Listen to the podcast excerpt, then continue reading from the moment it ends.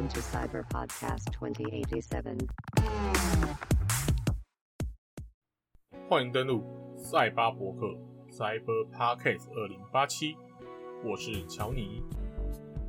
今天呢，要聊聊的是塞巴下杠艾尔登法环音高的善意，那也是我迟来的心得啊。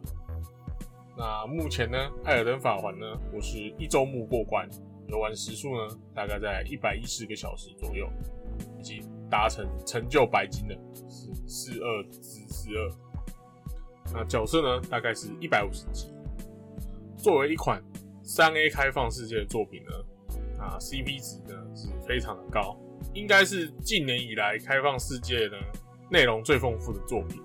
可能呢是某 U 或是某 S 大厂的两到三倍的内容，当然这款也是十之十的作品啊，宫崎英高叠上神坛之作。那首先剧情呢，这是由乔治阿阿马丁设定的。那承袭魂系列一贯的碎片化剧情呢，需要靠游戏中的各种角色、物件、地图、怪物去拼凑。那也有多重结局。也会因为每个人的游玩顺序呢，带来不同的体验，就像是一千个人眼中就有一千个哈姆雷特一样。那如果对剧情有兴趣的听众呢，可以去收看关于环雪的解析影片啊。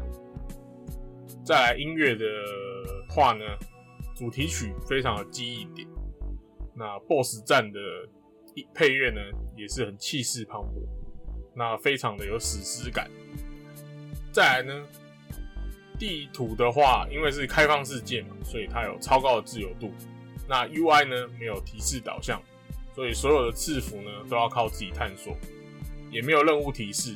在一点零二改版的时候呢，有多家 NPC 位置在地图上，所以呢，算是小小音高的善意啦。那面对 BOSS 呢，可以选择正面对决，可以选择练到后期再回来挑战，取决于玩家。自己是否愿意探索，或是你想要纯粹的享受战斗的乐趣？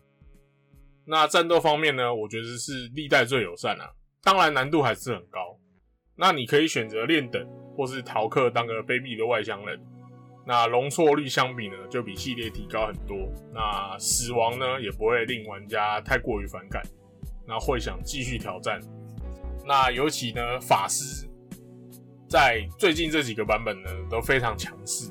角色养成的方面呢，也非常自由。那人物培养呢，武器流派非常多样性，那可以说是餐餐自由配啊。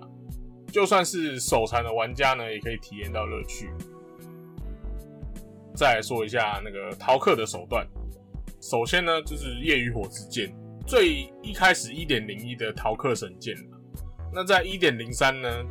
战绩夜与火之剑伤害下降三十帕，那不过呢强度还是很够。那现在所有的 Speed Run 大神呢，都会拿着这把剑呢去破关。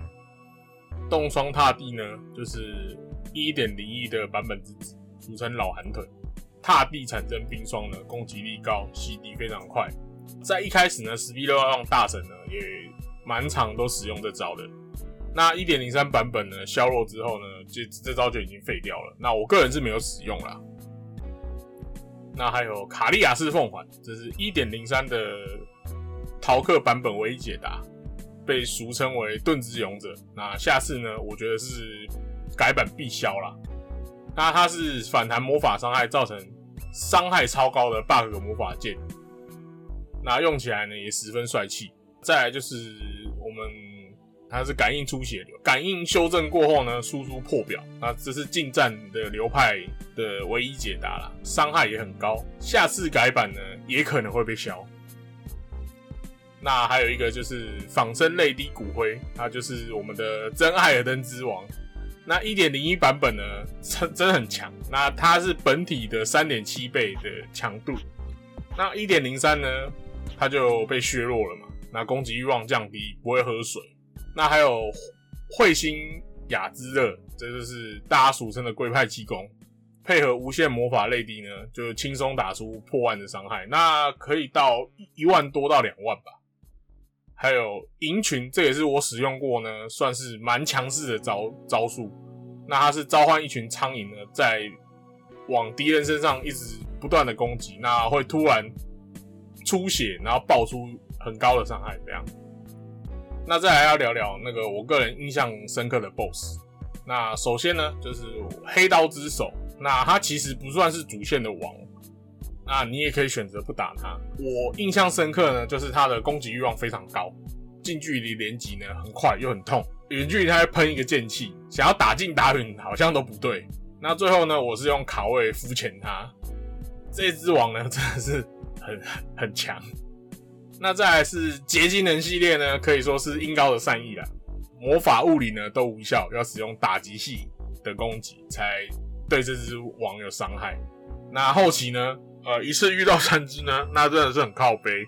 再来呢，还有碎片君王拉卡德，那我觉得他其实不强，可是他的攻击呢会喷满全荧幕。我打的时候呢，一下子找不到我的角色在哪里，被他喷出来的法术呢，喷到整个荧幕的时候呢，你的画面还会掉帧，所以我这个也死了很多次。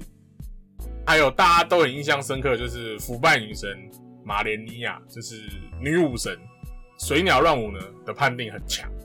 进入 P 二的大招呢，我被他打死很多次，就算不死呢，也会中猩红腐败。